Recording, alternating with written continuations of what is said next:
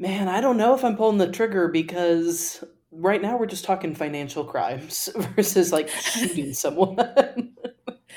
I had a much more practical concern, mm-hmm. which is you're in a law office and shooting somebody in the leg seems really messy.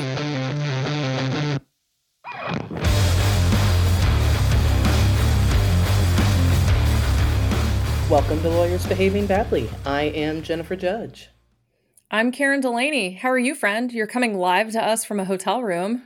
I am a very, very nondescript hotel room in San Antonio, Texas. I'm here for work and I was so on top of everything. I packed my microphone, I packed the microphone stand, I packed my headphones, I packed the cord, and then I got here and literally a minute before we were supposed to start, I realized the cord didn't actually plug into my laptop because it's USB and not USB-C. So, I'm coming to you from my AirPods. so, apologies in advance for any sound, but I was like 99.9% of the way there and I was really proud of myself.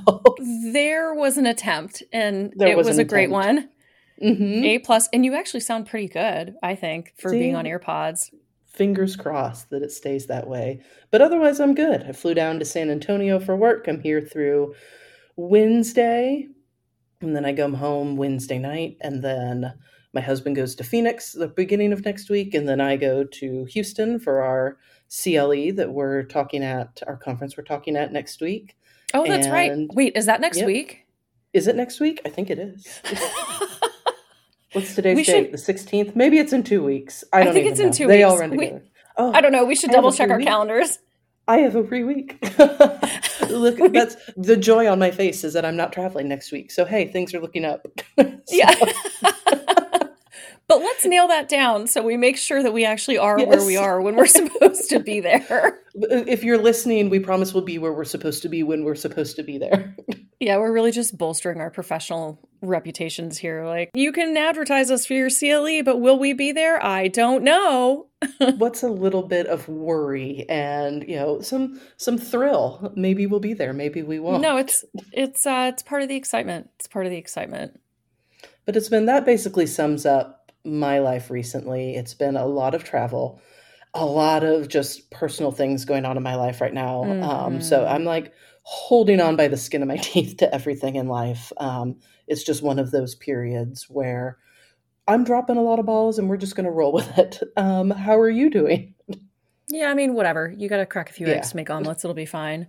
Exactly. And you do have a lot a lot, a lot going on right now. I feel like we haven't talked in forever because we really haven't. We've been Mm-mm. texting back and forth, but both of us have been in various places. And as you know, we went up to Minneapolis for the long yes. weekend. As somebody who has just roasted in the depths of hell in Texas since like March, we stepped off the plane and it was like in the low 50s and pouring down rain, and it was amazing. It sounds so nice. It, it was glorious. It was mm-hmm. absolutely fantastic. And then the rest of the time we were there, it was cold ish. I mean, any Minnesotans would laugh at me because for them it's perfectly balmy and wonderful weather. For us, we're like, ooh, low 60s, high 50s, so chilly. Break out the winter gear. It was just absolutely fantastic because we were able to get outside and it is so gorgeous up there. I took my four year old, well, oh, now five five year old. I don't have a four year old anymore. I have a five year old. Oh my yeah. gosh. The youngest person in my house is now five, which I am in denial about. It's crazy. But I took him, quote unquote, hiking, which was really just us walking on a completely flat nature trail. Mm-hmm. But he did a camping unit in his preschool class before he moved up to pre K. And he has oh been obsessed ever since then with the idea of camping, with the idea of hiking. The only thing he asked for for his birthday was a lantern. Oh my gosh, that's adorable. So I got him a little Coleman Kids lantern that's just like a little clicky, like it's battery operated, mm-hmm. whatever. And he packed it in his suitcase to bring to Minnesota. Oh. And I was like, buddy, why are you bringing this? And he's like, well, because we're going hiking in the woods and it might be dark. And then he forgot when we were doing our little nature walk, he had forgotten to bring his lantern with him, but you know, all was well. It was in the middle mm-hmm. of the mm-hmm. day and fully sunny or whatever. But he we just had the best time and my husband and older kid uh, just like threw the ball and played catch while we went off on our little nature hike. And it was just so absolutely wonderful to be able to be outside in a place that is really pretty to begin with and to mm-hmm. be able mm-hmm. to enjoy it because you're not about to die of a heat stroke. And then, as you know, while we were there, we also went to Nickelodeon Universe, which is mm-hmm. like a theme park that's inside Mall of the Americas. And I'm sure local people in Minnesota or Minneapolis probably try to avoid that as much as possible. But we're tourists, so we don't give a fuck. So we went. You're tourists with young kids. That's what that's the kind of stuff you go to.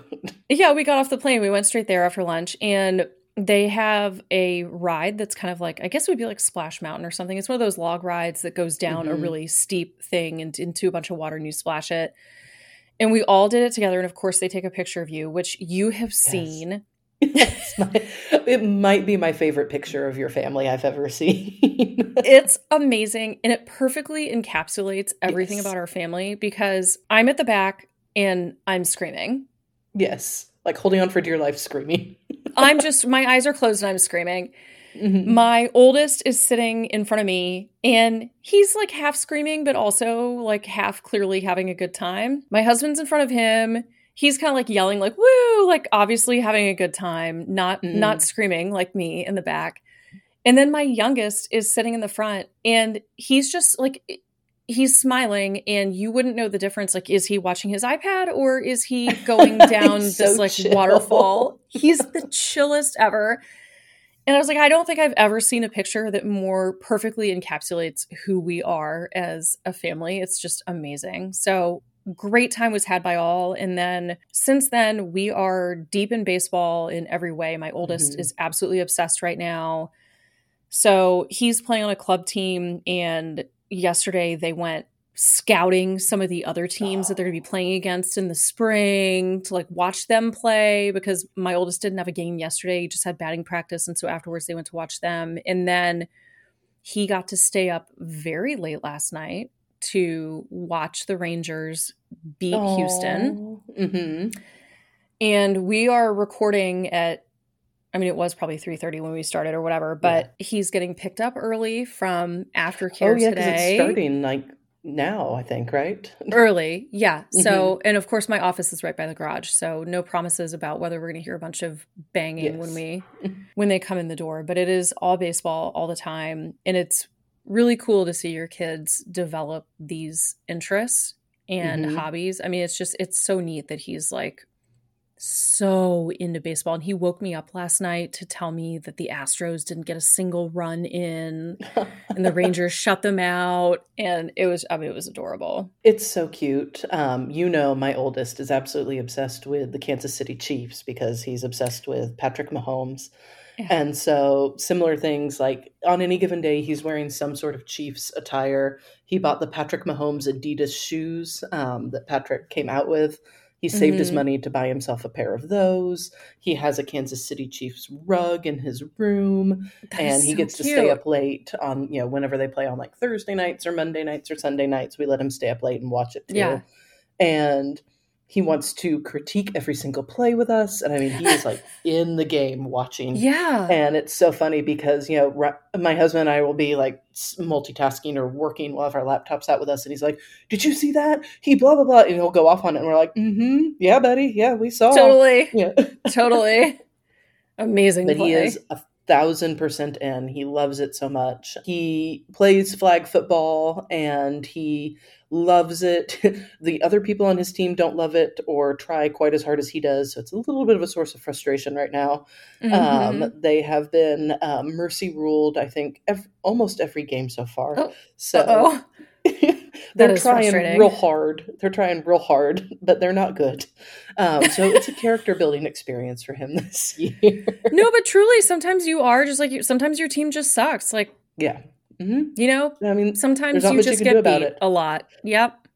And we there was this team they played on Saturday night um, is one that they played earlier in the season, and my husband and I were chatting beforehand, and we're like, "Is that the team that Mercy ruled them right after the start of the second half?" And we're, I was like, I don't know, I don't. They're familiar, but I don't remember. And then we watched them warm up and like watching them complete passes. We were both like, oh yeah, yeah, that, yeah, that's the one. and again, they were mercy ruled like right after the start of the second half. So we are like, the good news is we're done by eight thirty tonight, so right, we get to go right. home early. We um, all get to go home. Isn't that wonderful? Exactly. Hmm. So, but yeah, he's equally obsessed, and it's it's just like you said, it's really cool to watch your kids come into their own personalities and their own yeah. likes and things they're interested in.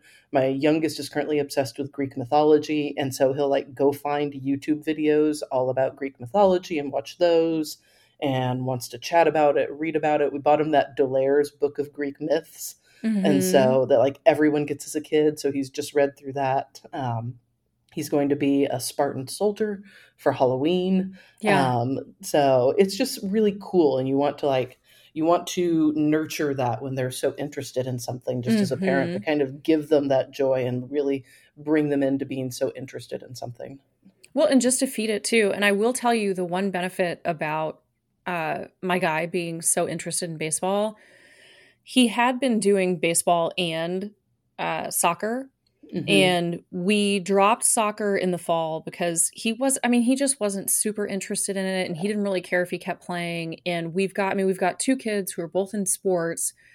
And as you know, that's a lot of weeknight mm-hmm. practices. Mm-hmm. It's on Saturday. It's everybody's got to be somewhere else at a different time. And we've done the thing. We did the thing last spring and I think even maybe last fall, where he was doing soccer and baseball, and my youngest was doing soccer, and that's that's a lot to manage. And so when he indicated that he was totally cool letting soccer go, we were like, "Great, bye, bye." And the best thing is, don't have to tell me twice. this may change. I don't need a lot of baseball parents telling me that my life is going to be miserable in the mm-hmm. future, mm-hmm. but at least right now, our baseball games because he's playing on a 7U team, although he's he's on a 7U team, but they're playing other 8U teams because mm-hmm. there were not enough players just to do 7U games. At least for right now, these games start at a much more civilized time than soccer mm-hmm. does. And if there's one thing I don't miss, it's sitting out on those soccer fields, which are not irrigated. So it's no. basically just dead grass and dirt and it's mm-hmm. either blazing hot or it's completely freezing ass cold at eight o'clock in the morning watching these kids bounce a soccer ball around. No, mm-hmm. do not miss it at all. And I say this if he wants to go back to soccer, we will make it work. That's fine. But it, as for right now, I was sitting there watching my youngest T ball game at like, I think 10 o'clock on, I think it was 10 o'clock. It was 10 o'clock on Saturday morning and we have a really nice baseball diamond with like covered mm-hmm. stands and stuff, but it was nice and sunny where I was sitting, 50 degrees, beautiful day out. I was like, God, soccer's for the birds. And I played soccer for the longest time growing up. She's like, this is so much better. That's for a while my kids were obsessed with rock climbing and they really wanted to like they did rock climbing camp and they did, you know, like the summit gyms and they were doing that. So they were doing like weekly rock climbing practices. Yeah. But the practices were, you know, 30 minutes away from my house in traffic and they started at 4:30 on Wednesdays. And so oh. yeah, exactly. And so when they finally this summer were like, yeah, we can take a pause on those. I was like, good, great. And so we like yeah. paused it for three months and then they never mentioned it again. So I just canceled it. And they still like, haven't mentioned it. Mention but it. I was yeah. like, we are not like making the 430 work was an act of God every week. And it's very nice to not have that stress in my life again. Yeah. Yeah. I definitely see that. So this is what happens when you and I haven't talked in a long time. Yes, it's already minute 14. but it's been lovely to catch up with you and everybody else can just yes. hit the fast forward button. It's fine. Well, I have wanted to talk um, about for my hot toppy. I don't have anything specific prepared, but I did. We have both kind of been following the FTX trial and the trial for SBF, and it has been the pieces that I've seen online, the pieces I've read. It's just been. I mean, there's no shocking things in there. It's everything that we suspected. Um, the most interesting thing, though, I think was watching Caroline Ellison's testimony and the things she discussed. Um, for those who haven't been following it as closely as we have, basically everyone in the executive leadership group, other than SBF, has taken a plea. And so they've all essentially turned state's evidence against him. And all of their testimony was part of these plea deals that they made. Um, and so they are singing um, like canaries against SBF. Let's talk about what a bad bitch Caroline Ellison is. yes, I'm sorry, I can't help it. I fucking love her because she's a, she's amazing. she's number one. I saw I saw this portrait that the court artist had made of yes. her, where she looks like she's been melted in the microwave. she looks like, like if Salvador Dali's painting of like the clocks melting, if someone had made her face out of that, that is what she looks like in that drawing. I was like, my sole goal in life at this point is to avoid anybody doing a piece of quote unquote art. with me where I look like somebody left me in the microwave for 30 seconds too long. But she also was what was she? Was she ceo of alameda? I mean i know she was she like was ceo of alameda. Yeah that's right. Yeah she's mm-hmm. part of the core like group. Also the reason i love her is because she i don't know if she was the ringleader of the polycule.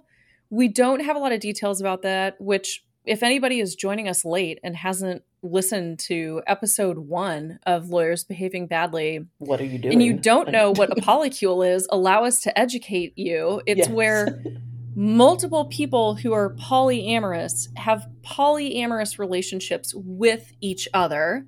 Mm-hmm. It's kind of unclear, but it from little tidbits I've read here and there, it sounds kind of like she may have been at the center of the polycule. I don't know if it's more accurately like a male harem. And then as soon as it was convenient to save her own ass from criminal charges, she's like, bitch, bye. Like, what do you need me to testify to? Do not give a fuck. Yes. I think that is so funny. And I'm sorry, but I need like the Netflix biopic immediately. Immediately. I, yeah, I want to learn everything about her. I want to watch the biopic about her. Um, my favorite story about her is after, I can't remember which day it was, but after her testimony, she left the courthouse and then got in the wrong car waiting out in front of the courthouse. And so there's all these pictures of her looking like so confused and shocked in this like, you know, media maelstrom around her. But it's like she's so fantastic. I love everything about her. Bad things, blah I mean, blah blah.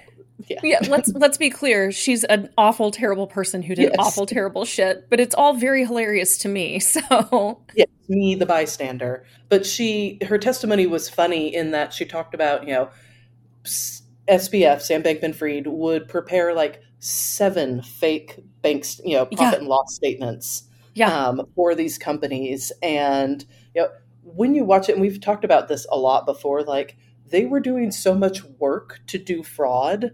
Yeah. They could have just done the work. right.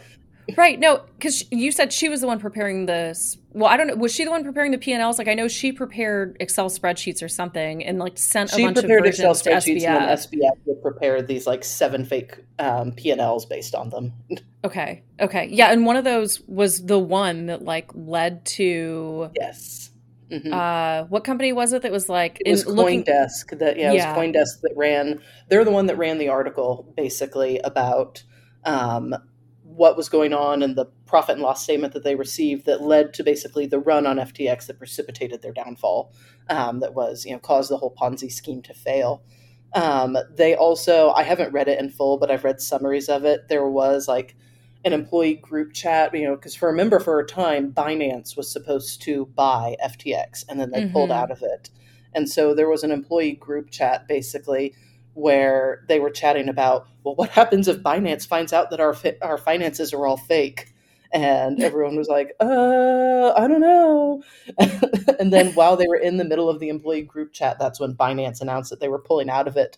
And apparently it was like, awkward silence for 30 seconds in the group chat. And then and then there was the run on ftx and it collapsed. But the it's just insane. I saw last night sbf's lawyers again filed a motion for the judge to allow him to take adderall because he can't properly prep for his trial without mm-hmm. his adderall. Because this was i mean the amount of adderall he was taking was astronomical um, apparently to self-medicate. And so he's filed a motion for that. The judge denied it.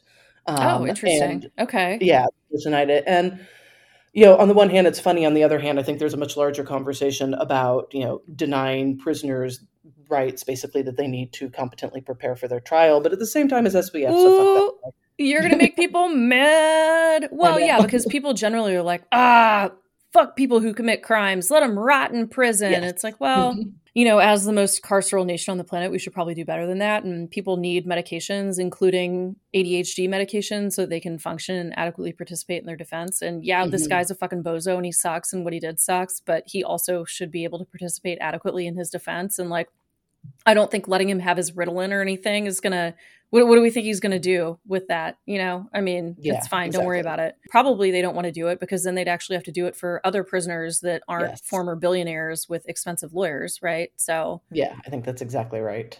Yeah. Anyway, so it's the trial has been extremely amusing to watch from the outside. Um, I did see, I think my favorite tweet so far about the entire trial is someone posted the um, sketch artist drawings of SBF and Caroline and said it looks like the sketch artist lost all of his money in FTX. That's the melted microwave one that I was yes. referring to. it's just like, I mean, I know these aren't normal looking people, you know? I mean, yes. we're not talking about some Hollywood hotties, but by the same token, he made them look historically bad. historically bad. There was one, um, I think it was Gary Wang, was uh, the CFO or one of the other C suites, and and the people um, he was being interviewed, or sorry, he was being examined, and somebody asked him if he knew what a P and L statement was um, as the CFO, and his response was, "Well, I do now." And it's just indicative of what a shit show that place was, which we knew obviously just from all the evidence that's come out. But the idea yeah. that your CFO didn't even know what a P&L was is hilarious and sad at the same time. Yeah, that's that's not good. That's no. uh that's not what you want. It's a it's a low bar for your CFO to clear to know what like is. the bar is in hell. Can your CFO yes. please know what a P&L is? So anyway, we will keep you updated on that. Um, it's supposed the trial is supposed to go until December, so we will have months oh. of content oh, um, for that. So yes, it will be very exciting. Um, and that's all I've got for you today. Well, our main story today is not the one that I thought I was going to work on about a lawyer with sticky fingers. I got distracted by something else. And I think this is really a precautionary tale about what happens when you never develop object permanence. Our Larry lawyer has had at this point because you know he's on the podcast so had a litigation practice in Staten Island.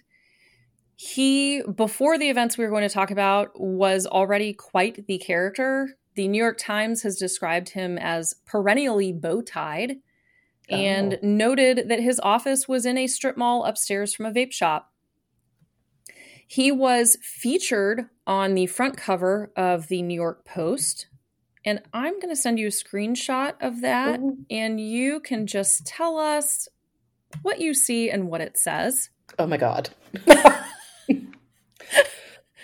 the headline. Sorry. The headline is City lawyer demands to settle case, quote, Game of Thrones style.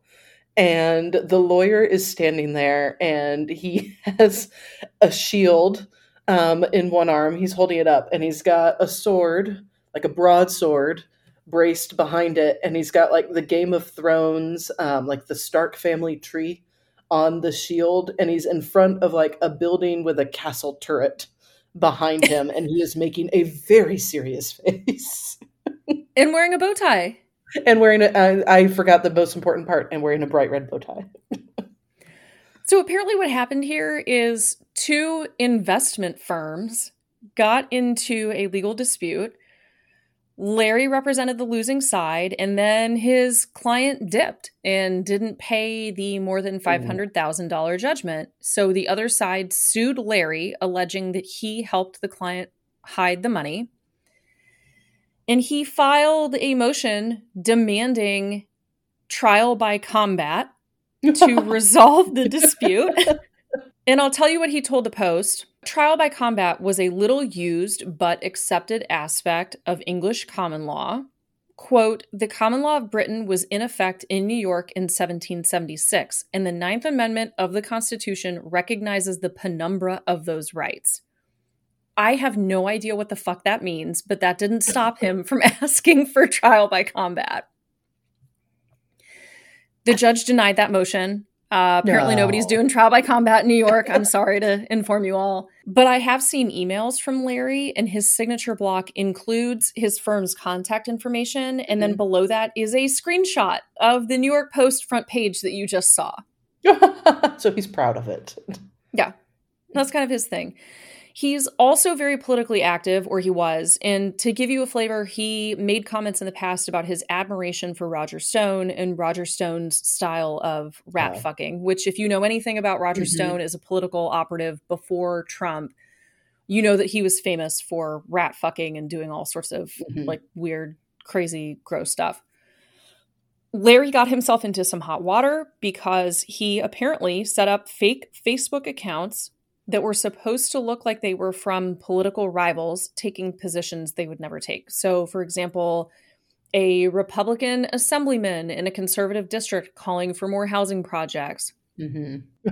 Republicans don't want people to have places to live. We all know that. no, fuck the poor, right? We're pro life. Fuck poor people. So I'm going to send you a screenshot of another example, and you'll see he uses this woman's name. He has a picture for her. Her name's Debbie Rose, and the handle that he, I guess, used on Facebook was at Debbie Rose SI, which I think must stand for Staten Island. Mm-hmm. I'm not telling you he did good work here. Like, I'm not telling you he was a good rat fucker. But if you want to read his post here, she is a liberal Democratic city council member. Okay.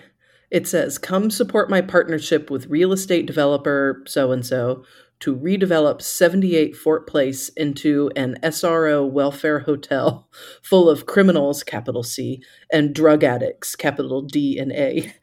His campaign contributions will help me to give him the necessary administrative variance to turn the St. George property into a heroin slash methadone den.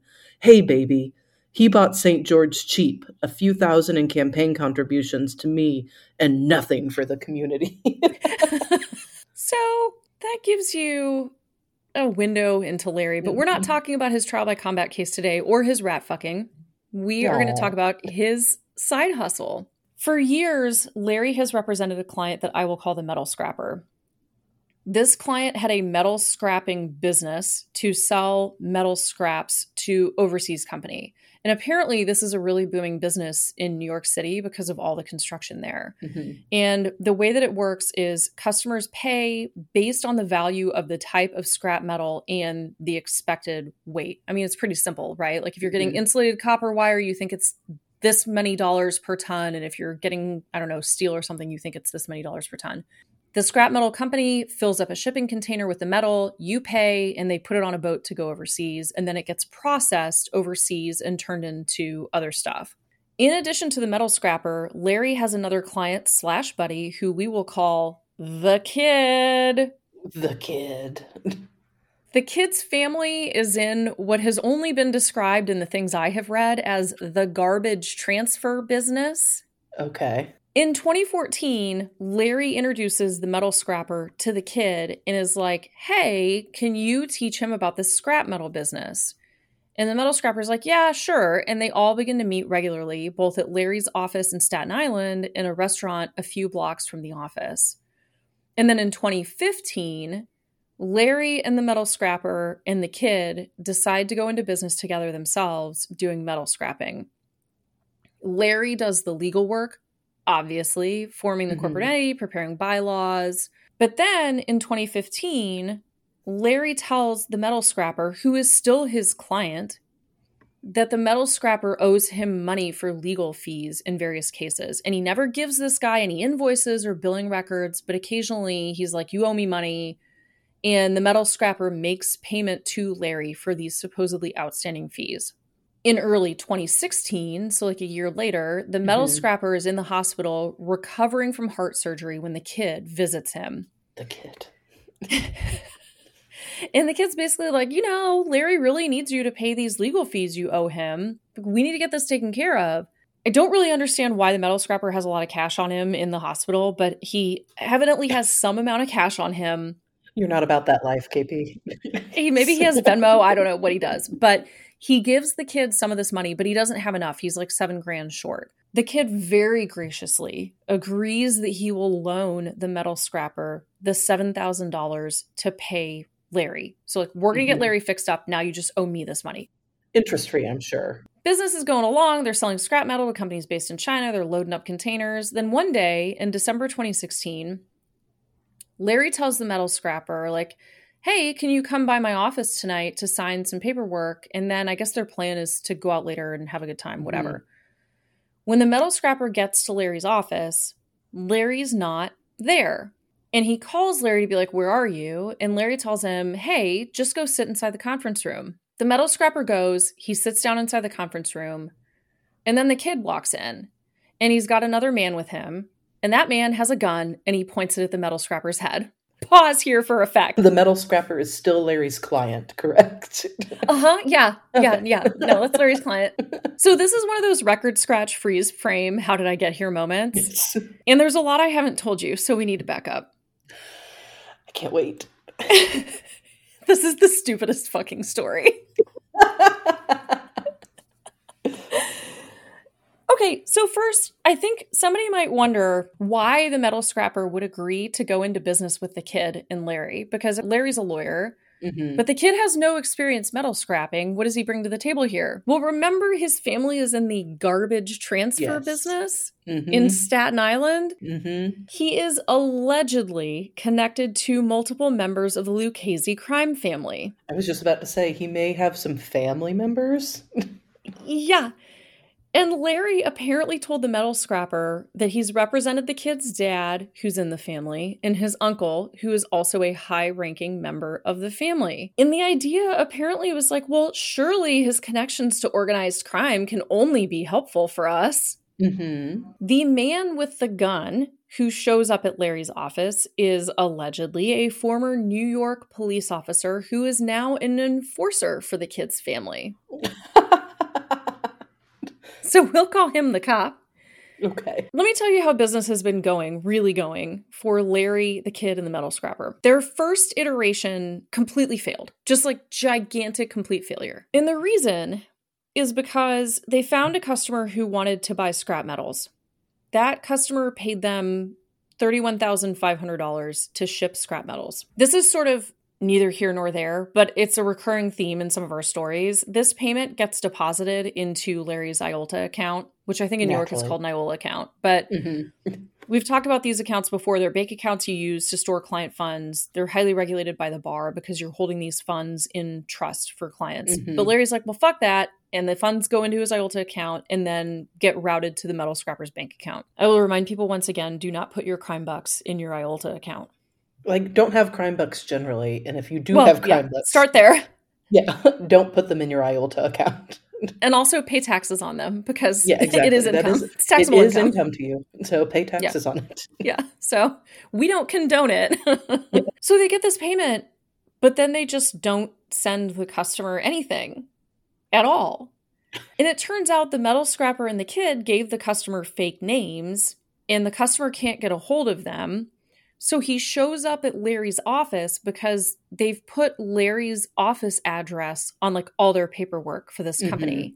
So he shows up at Larry's office to be like, uh, you guys have $31,500 of my money. Where, like, uh, where, where is this stuff? Yeah. Yeah. Where's my stuff? And at first, Larry tries to turn the tables on him, basically being like, We have a legitimate business here, and how dare you come to my office and you're threatening my staff and me? How dare you? But then the customer basically says, You pay me my goddamn money back, or I'm going to press criminal charges. Which is funny because I know from personal experience that the cops, at least here in Dallas, would just tell you to go fuck yourself. Like, that's what yeah. happened to us. They're like, That's a breach of contract case. Doesn't sound like an issue for us that somebody stole your money. Yes. So Larry emails him to be like, be chill, we'll make delivery, which they obviously don't. And he copies fake people on this email that correspond with the fake names that the kid and the metal scrapper have given the customer. Like, we're going to try and push this along. As an aside, these emails come in at Larry's sentencing hearing in his criminal case later on down the road. And here's how Larry's lawyer characterizes them quote, We don't think it shows doing anything wrong except good lawyering.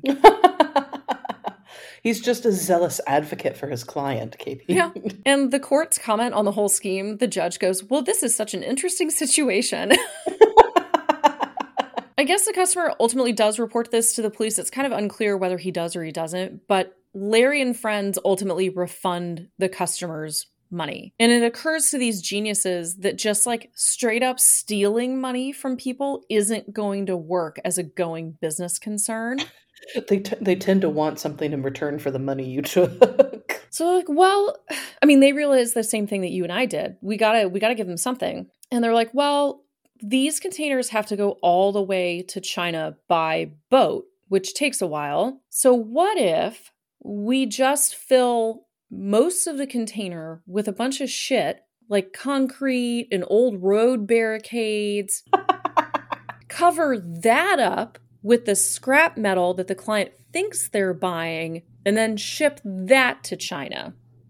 Thoughts? it, it's a brilliant plan. No one will ever discover what, what, what actually happened. this won't totally immediately fail. Yes. They start this scheme around October 2015 they really commit. So they lease a warehouse because they got to store the scrap metal, they got to store their filler garbage material, mm-hmm. they need to be able to load the shipping containers. The landlord is on site and has employees on site. I have a question for you. If you're Larry or the kid or the metal scrapper, are you loading these containers in broad daylight or are you maybe going to shoot for like some under cover of darkness? Oh, definitely sort of clandestine. Of yes, absolutely. We're going to be clandestine as fuck. Whether or not they're uh, doing this in broad not. daylight.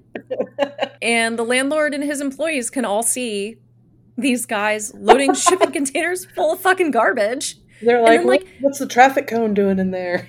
yeah, like carefully, gently tucking in the scrap metal on top of like a barricade. so you're the landlord. What are you doing here? I mean, for now, I'm keeping my mouth shut. Um, I may say something later, but for now, I'm definitely keeping my mouth shut and just staying out of it. Okay, this is disputed. The landlord would dispute this and characterize this a different way. But according to the U.S. Attorney's Office, he opts to charge Larry and the kid way above market rent. Oh, so he oh, so he's, he's a business opportunity. he's an entrepreneur. yeah, uh, he's just a go getter yeah, but he's also a helper. It's late stage capitalism. He's getting his. Yeah, he allegedly makes suggestions as to what Larry and the kids should use as filler material. he helps them get filler material. Like, I guess there's a bunch of concrete from his parking lot that ends up in these shipping containers. Of course, he has like a parking lot full of loose concrete. yeah, and I don't know if they were resurfacing. Like, who knows what they mm-hmm. were doing? But in any event, he's like, here, take all this and it's pretty convenient if you think about it. Like you don't have to deal with your own trash or hauling it away. Your tenant yeah. just puts it in a, in a shipping container and sends it You're to China. You never have to think it again. take your trash away for you and ship it to China. yeah. Okay, so does this whole scheme seem exceedingly stupid to you? Like they are guaranteed to get caught pretty much immediately. Wildly stupid. Like they're going to be caught the minute that ship docks and they unload the container, basically. right. I mean, it can't possibly take that long for this scheme to unravel. But they have a plan. Oh, good. This is a multi point plan. One, they're like, look, the kid's connected to the Lucchese crime family. So if there are any quote unquote disgruntled customers, being mob adjacent should help with that, right? Second, the names that they have chosen for their companies that they're doing business through are really purposefully similar to legitimate scrapping companies that have many, many overseas customers. Mm-hmm. So, one, they're hoping they can lure people in who think they're dealing with these bigger companies and they just don't know. But I think maybe they're also hoping, like, well, maybe they'll delay on pursuing claims or they'll drop claims because they think we're actually like a legitimate business. Mm-hmm. Third, I, I I don't really understand how they thought this part would work, but they're like, we need to make this business legit and we need somebody to sign stuff that's not connected with us. So they basically find a guy off the street to serve as president of their company. You're making okay. a face. okay, I'm I'm listening. I'm waiting for it to make sense. And when I say off the street, I mean it. And this part is actually like really super appalling. This guy was apparently a panhandler living off Social Security. He has a legal guardian appointed for him and he has some dispute with this legal guardian. One of these knuckleheads, I'm not sure who, gets to talking with this guy and finds out about these issues with his legal guardian is like, hey, I know an attorney, come with me, and brings him back to Larry's office. And allegedly, back at his office, Larry's like, well, why don't you be our quote unquote president for our corporation? Mm-hmm and I'll handle this legal issue that you've got with your guardian. And of course, Larry never does shit about this guardian issue. And there's dispute at the sentencing. I think it was a sentencing hearing about why that was, and maybe there was nothing to actually be done there, but they very clearly seem to be taking advantage of mm-hmm. somebody. And they're just using this guy's identity to open bank accounts for the company, to sign checks for withdrawals, and to put his name on the corporate paperwork. Even though all the while they are using Larry's office address as That's their what, corporate address. That's why I was like, but but it's not like they're secret. like all anybody has to do is Google your address yes. to see like law offices of Larry Lawyer. They also have a backup plan. And the way that they have structured their scheme is this they have the customer come to the warehouse and pick out what metal they want. Everybody signs a contract. After the gang loads the shipping containers, they have the customer come back and quote unquote inspect giant mm-hmm. air quotes there. And Larry and his associates take pictures, which they also give to the customer. Like, here's what the shipping container looked like immediately before it was sealed. But they won't let the customer get too close because they're like, ah, ah, ah, OSHA, safety, like scrap metal. and then other times, what they would do is they would pre drill holes into the shipping container and then make sure that there was like scrap metal visible from those holes so they wouldn't open up the container, but they would let the customer like look through those holes, see the scrap metal, and be like, okay, this looks fine. like, okay. and they take pictures. And so the plan, evidently, is when these containers get to Hong Kong or wherever, and the customer is like, hey, you guys sent me a bunch of shit and defrauded me, Larry and company can turn around and be like, no, you're defrauding us. You inspected this container at the point of origin. We have pictures and everything. You're the one who must have put a bunch of concrete in there. They also use fake names when dealing with the customers.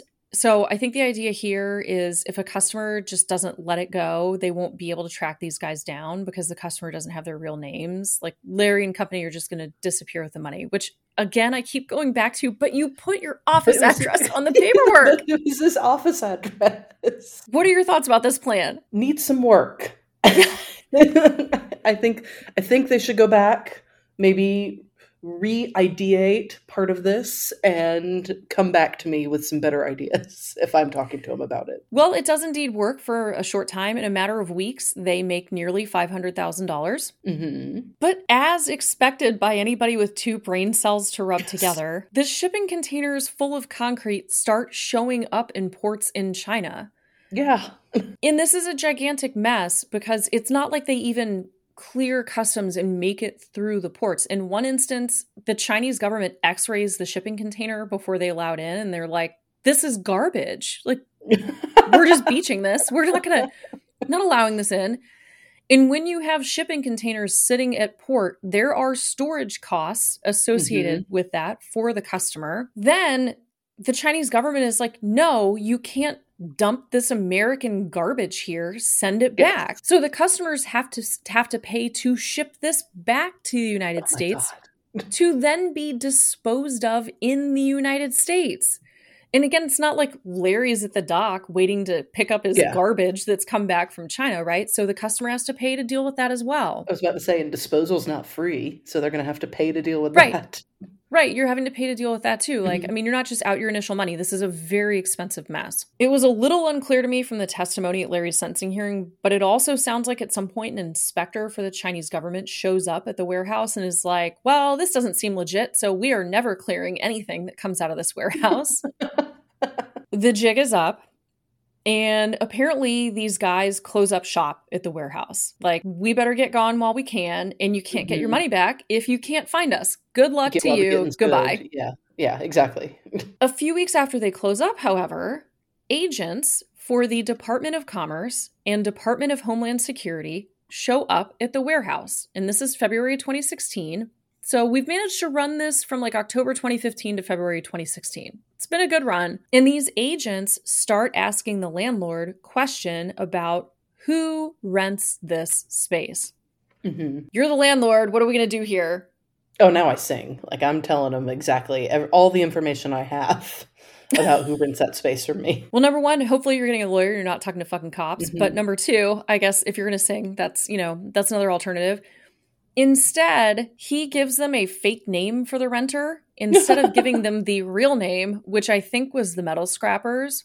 Mm-hmm. He describes this fake person as a middle aged dude with blonde hair and a crossed eye which apparently does not match the metal scrapper's des- description at all. It is just like a deeply weird embellishment. Yes. And the landlord also tells these agents that he knows that they've loaded containers of metal scrap, but he's never actually seen it happen. Like he oh, okay. hasn't witnessed anything. There's nothing to tell here. All right, so you're Larry and Company. You can't defraud customers anymore. What do you do? I mean, you disappear at this point, I think and you also never go back to your office again because your address is on everything. well, you're wrong again. Ah.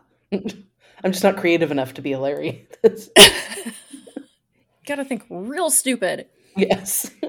so, one thing you could do is turn on each other. Oh, yeah. For whatever reason, Larry and the kid seem to decide that the metal scrapper is the weakest link. And this apparently is why Larry starts telling him, like, hey, you owe me attorney's fees. A few months after Larry starts making noise about these attorney's fees, he apparently has another idea, which is he tells the metal scrapper that quote unquote Chinese men had shown up at his office looking for their metal scrapping company because Larry's address was, of course, all over the paperwork. Mm-hmm. And Larry says, Well, you know, I've had a private investigator research these guys and they're part of Chinese organized crime.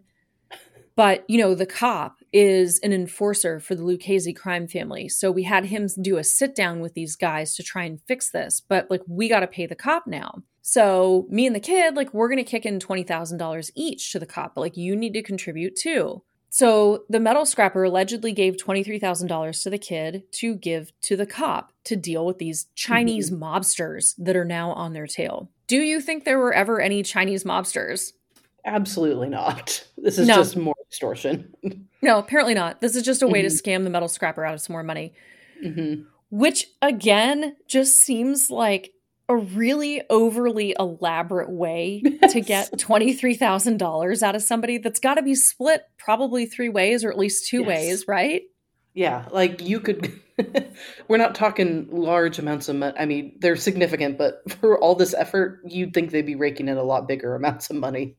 Like maybe you could just go do some billable work. I don't know. Yeah, exactly. Then the night comes where Larry asks the metal scrapper to come to his office to sign paperwork. When Larry tricks the metal scrapper into coming to his office, it's the kid and the cop who walk into the conference room, and the cop has the gun, and he points it at the metal scrapper's head and also his knee. And the cop tells the metal scrapper, Well, you owe me $10,000. This is apparently the first the metal scrapper has ever heard of this. Probably, yeah. Turns out the cop claims that after the kid loaned the metal scrapper $7,000, the kid, quote unquote, sold the loan to the cop. I'm sure there's roll proper documentation of that sale of the loan. totally fine. Mm-hmm. And the cop's adding like a $3,000 service fee or whatever, you know? so now you just owe me 10 grand because I have a gun and you're in a conference room. The cop gives the gun to the kid and tells him to shoot the metal scrapper in the knee, and the cop walks out. So now the metal scrapper is alone in this conference room in Larry's office with the kid who has a gun. So you're the kid. What are we doing here? Man, I don't know if I'm pulling the trigger because right now we're just talking financial crimes versus like shooting someone. I had a much more practical concern, mm-hmm. which is you're in a law office and shooting somebody in the leg seems really messy. Yes, also true. So the kid allegedly takes the bullets out of the gun one by one in front of the metal scrapper and is like, Look, the cop is serious. Get this money. But also, don't call the cops. Mm-hmm. Later that month, both the metal scrapper and his son start getting text messages from a number that they don't recognize. And it's stuff like, How far would you like this to go? I guess you think you're going to ignore this. No problem. Remember, you're taking this to a new level. I promise I will see both your sons this week. You must think I'm nothing. You're going to find out real soon how serious I am. I'll give you 10 minutes to get back to me, or I'm speaking with your sons this week. I'm in New Jersey. You can meet me here, or I'll come to your house. Please don't make me come to your house. Such typical, like, mob threats, like from a movie. I'm a real tough guy. you don't. You better not be scared of that horse head you're gonna find in your bed tomorrow morning.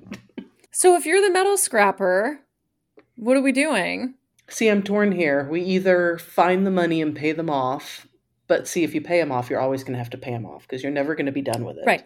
You will never um, be out of this cycle. You'll never be out of the cycle. Do you buck up and go to the feds and start and start asking for some sort of plea deal for this because it's gonna be found out. I don't know. Either that or you walk into the sea, never to return. you find your own concrete blocks yes. to put on your feet. Exactly. One of those three. well, it's not completely clear exactly what happens because generally what's super annoying about the government I've found in their filings is they're never very clearly like so and so snitched on XYZ yes. day. But here's what I can tell you the metal scrapper is never indicted as part of this conspiracy. Oh, mm-hmm. The incident with the gun happens in early December 2016. I found an affidavit from a special agent with the U.S. Department of Commerce that notes, also in December 2016, a cooperating witness began providing information about wire fraud conspiracy that he was involved in. And there are also other indications and other filings that this metal scrapper got wired up like a fucking cyborg yeah. yes. and made recordings for like six months. but here's the thing there's another problem. So remember how the Department of Commerce special agents and Department of Homeland Security interviewed the landlord and he just like totally lied his mm-hmm. face off?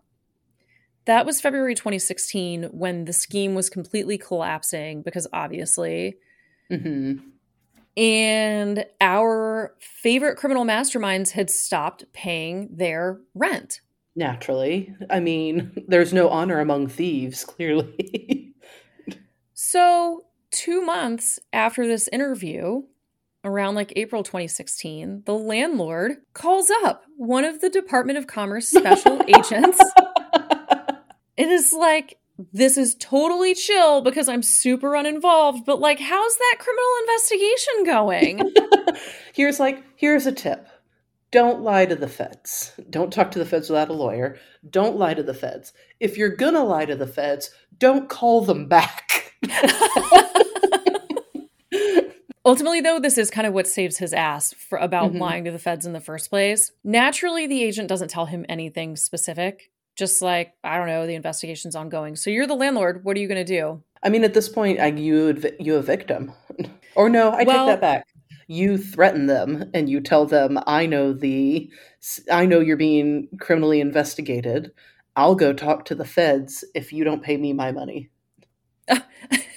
okay, let me be clear. We know these people potentially have connections to the Lucchese crime family. Oh, and that's true. He knows that, that, the landlord knows that too, right? I, I assume so. Do you want to review this choice? no, we're not going to extort the mafia. okay, okay. And I may I may have not phrased this most clearly enough. Let's say you're still on the phone with the special agent when he's like then I hang up if I'm smart. you're like you're like, JK, bye. Boop. Okay, bye. Going through the tunnel. I don't know. Our service is breaking up. Okay, instead, apparently he's like, oh God, I'm fucking sick of this. I've had enough. I'm going to send you a quote from the sentencing memorandum that the United States filed in his subsequent criminal case. Okay. Describing the path he chose.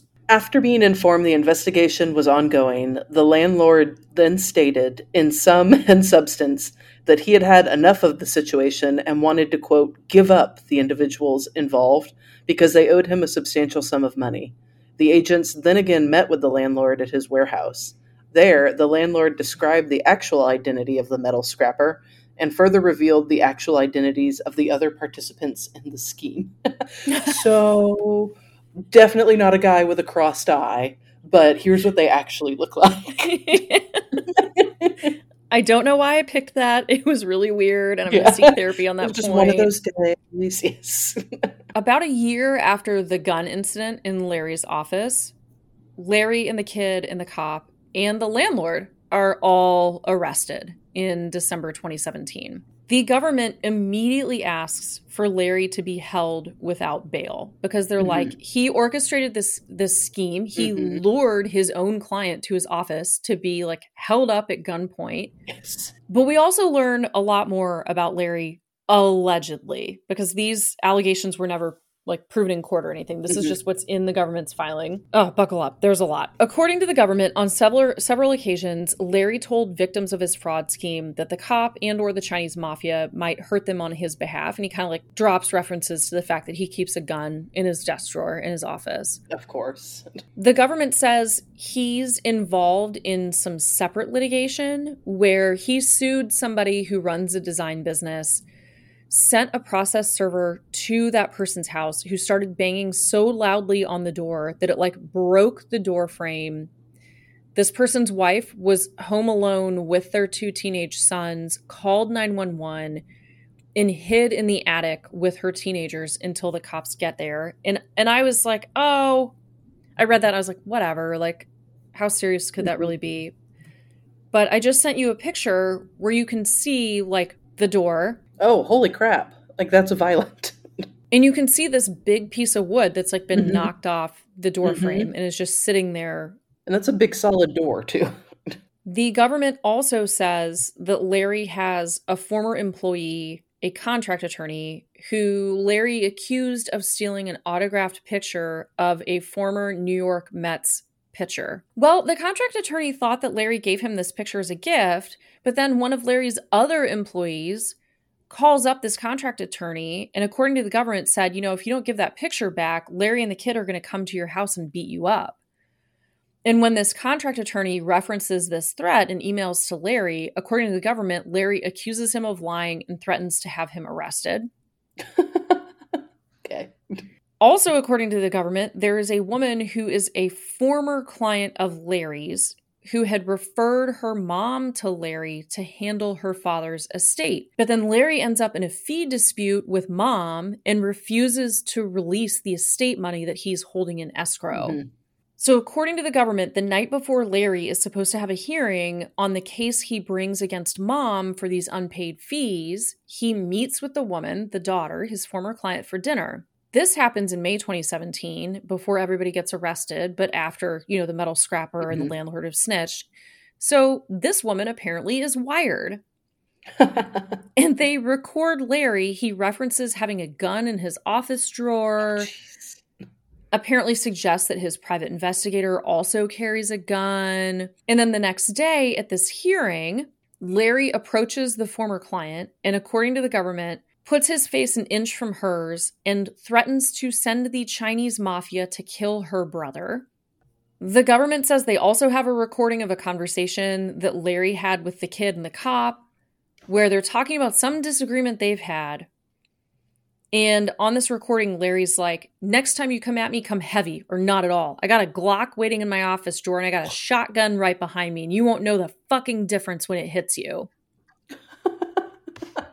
Such like stereotypical tough guy talk.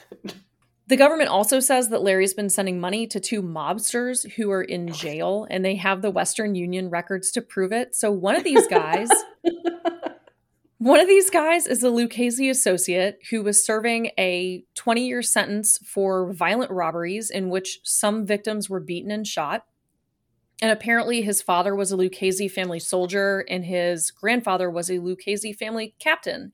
The other guy that Larry is sending money to was a Gambino associate. Oh, serving spreading it out among the families. I know. He's listen, he'll he doesn't discriminate against yes. mobsters. Mm-hmm. This guy was serving a 15 year sentence for his participation in a home invasion robbery where a man was pistol whipped to the point that he had lasting brain damage. These guys are also regularly in contact with the kid too. Like we're all just friends. Yes. There is so much here. I have like five other examples of completely, absolutely unhinged batshit stuff mm-hmm. that the government alleges that Larry has done. And so they're like, you cannot let this guy out on bail, obviously. Yeah. So, what do you think the court does? They probably set some massively high bail, I think is what they do. They actually send him to jail. Oh. But then in March 2018, the court orders him released on a $1.5 million bond. Oh, so Larry is out and he's footloose and he's fancy free, although technically on home detention. Mm-hmm. So, how do you think Larry does with his newfound taste of freedom? Oh, he immediately starts threatening the shit out of everybody that's going to testify against him. So, this home detention lasts roughly three months before the government asks to revoke his bail. He got out of jail sometime in March 2018. The government says that according to the FBI, in April 2018, Larry's lawyer, so not Larry lawyer, but Larry's attorney, mm-hmm. contacted the lawyer of a potential witness whom Larry had a separate legal dispute with and suggested that if the lawyer provided certain assurances that the witness wasn't cooperating with the government in this oh, criminal case, then the lawsuit between Larry and the witness would go more smoothly. Seems problematic. Seems. the government alleges that Larry's attorney implied that if the witness cooperated with law enforcement, then this separate lawsuit could be made mm-hmm. more difficult this is all written like super vaguely at the time the mm-hmm. government files this revocation motion, but based on some later transcripts, it looks like this is actually Larry's wife.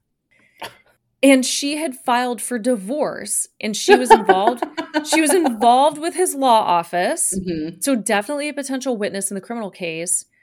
And there apparently, according to the government, is some discussion between Larry's attorney and her attorney about whether she'd cooperate with the government and at the time, the wife's attorney says something to the effect of, like, these are two separate matters, and I'm not comfortable with you conflating issues with the divorce with whether mm-hmm. she cooperates with the government. Those are completely separate things.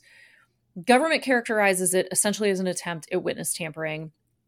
The day after this conversation, the attorney for Larry's wife gets a fax from Larry's mom's fax number don't know why Larry's mom has a fax, but okay. Mm-hmm. It's a letter signed by Larry. And according to the government, he made threats to the potential witness, who we now know is the wife, whom he referred to as quote unquote coldly cooperating with the government.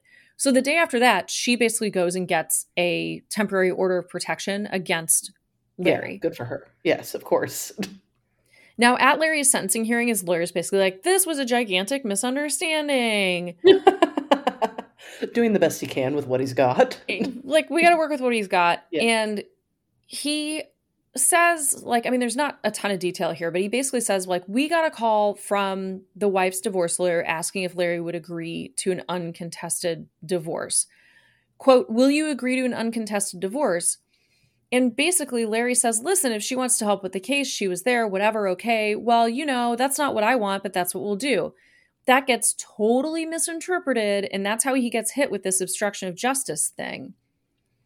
And then he goes on to say, it was his wife. It was his wife, and it was through a lawyer. It was through our law firm saying, "Okay, we'll sign on the dotted line for a non for a divorce agreement without any litigation." But you know, are you going to help us with the case or are you going to hurt us with the case? And they said, Oh, that's obstruction of justice. The world I live in, that's common sense. I mean, nice try, A for effort. yeah. The government at this revocation hearing also claims that Larry has been witness tampering by sharing evidence in the case that is under seal. So, according to the government, the court had issued a protective order to protect certain wiretap interceptions that the mm-hmm. government mm-hmm. had made, but was going to provide to Larry in discovery. And the court issues this protective order and is basically like, you know, don't share this stuff, don't make any copies. The defendants in the case can only review it in the presence of defense mm-hmm. counsel, and you cannot like talk to anybody about what's in these wiretaps. So the government claims that in May of 2018, about six or eight weeks after Larry's out of jail, he made three copies of the wiretap recordings, placed each of the three copies in separate envelopes labeled in his handwriting with the names of the people to whom they were to be delivered. like not only making the copies, but then telling other people that he made the copies and then distributing them. He then gave those those labeled envelopes, very helpfully labeled, to a friend to have the friend distribute them. Oh yeah, we don't want to tell anybody who they're from. yeah. And apparently at the time Larry gave these copies to his friends, his or to his friend, his mom was there and she was like, "Are you allowed to do this?" And he allegedly is like, yeah, sure, my lawyer says it's fine. And then another witness said that Larry was like, no, I'm like, I'm a lawyer myself. Like, I know this is fine. Don't worry about it. And of course, Larry's lawyer later is like, no, like, we definitely didn't tell him it was okay to do this. So, unsurprisingly, the day after the court files its motion to revoke Larry's bail, the court revokes it. Like, mm-hmm. go back to jail, do not pass go. The court also sends Larry for a competency evaluation. And I don't have a transcript of the bail hearing, but I think the thinking here is like, you are an attorney yourself. Do you literally not understand what's happening here? Yeah. Like, what are you doing? He is found competent, and eventually, he, the landlord, the kid, and the cop, they all plead guilty. I don't know if this if this helps or not. At Larry's sentencing hearing, there's a lot of discussion about how he apparently had undiagnosed bipolar disorder, which was diagnosed as a result of this competency evaluation. He started medication for that. At the time this metal scrapping fraud was going on, he claimed to be drinking a handle a day of scotch, which is half a, a gallon. That's a lot. and then just doing like a shitload of coke on top of that. There's also discussion about these fake Facebook accounts that Larry allegedly created mm-hmm. because he's now involved in a criminal case related to those. And I'm just going to send you this transcript Hooray. from the sentencing hearing. Why don't you be Larry? And I will be, there's the court and also Larry's attorney. So why don't I be everybody else? I'll be the court and you be Larry. Okay. I do have a state case to fight as well. It's a case of first impression, as my lawyer said, and that's what I'm ready to do. This is the court. What is the essence of that case? Basically, I made fake Facebook accounts and used them to disseminate information during political campaigns. The court. Were you paid by the campaign to do it, or was that voluntary? No, this was voluntary. And here Larry's lawyer pops up because he's got an ongoing criminal case related to this stuff. So mm-hmm. Larry's lawyer pops up and he goes, Your Honor, I'm sorry, that case is still pending, so I have to be careful of what my client says. And the judge says, You can and should protect your client. Consult with him and tell him what not to say. so then Larry has gathered himself and speaks. It's alleged that I created fake Facebook pages and falsified the business records of Facebook in so doing, and falsified the business records of Twitter in so doing, by disseminating information about certain candidates in Staten Island. It was local politics. But I do want to start putting my life in order, and I want to be a productive member of society, law abiding citizen, and I want to repay those that I've hurt as soon as possible. That's all I have to say. what a nice little throwaway reassurance to tick all the boxes that you say all the right things. And he does, to be fair, he starts out the beginning of his testimony at this hearing by basically apologizing to mm-hmm. the victims and everybody he's harmed. But instead of asking you to guess the sentencing, I am just going to let you read what the court says. Oh, yay. Just, despite the passionate defense of his counsel, this was such a ruthless crime and really so stupid. The court is sen- sentencing him to four years. of the judge is like, no, this was so stupid. I'm giving you four years because you're so dumb. This was like a topic of conversation at the sentencing hearing. Like this whole scheme was so fucking stupid. That's why it's like, no, you if you'd been smarter, you would have gotten three years, but you get four for being yeah. there's a pe- there's a penalty in the sentencing guidelines yes. for exceptionally yes. stupid crimes. So Larry is sentenced to four years in prison, two or three years of supervised release, plus restitution of a half million dollars. Mm-hmm. Obviously, he is disbarred. Yes. This actually happened long enough ago that Larry has since been released from prison. He served his time. In that separate case related to the fake Facebook pages, SILive.com, which I take it as a Staten Island yes. news site, reported that Larry pled guilty in 2021 to three felony counts of first degree falsifying business records. And the idea, so like basically what you read in that quote, is mm-hmm. his fake profiles caused Twitter, Facebook, whoever to have false business records. Yeah. He was sentenced to time served on those convictions. He also pleaded guilty to two misdemeanor election charges. SILive.com also reported that Larry pled guilty to grand larceny stemming from a dispute with a client in an unrelated real estate deal, where he was ordered to pay $50,000 in restitution. Larry's attorney said that Larry believed the person owed him money, so I guess it's the it's not stealing if I think it's really mine defense. Yes. the kid got three and a half years in prison with two years of supervised release. He is also out of jail at this point joint liability for the restitution of more than a half million dollars. The cop got two years of probation with a $5,000 fine. And the landlord was ultimately sentenced to one year probation with almost $4,000 in restitution plus a $10,000 fine for essentially like lying to federal agents. Lying to the feds, yeah. And that's it. That was delightful and so stupid. Like, so dumb. like we talked about it earlier in the episode, sometimes you engage in fraud and you work so hard at the fraud that you could have just done the work. This is not that. This was just stupid. Yeah. there wasn't a lot of hard work here. I mean, it's like they say, work smarter, not stupider. Wait, no, that's not it. work, smart, work smarter, not harder. Close enough. yeah, whatever.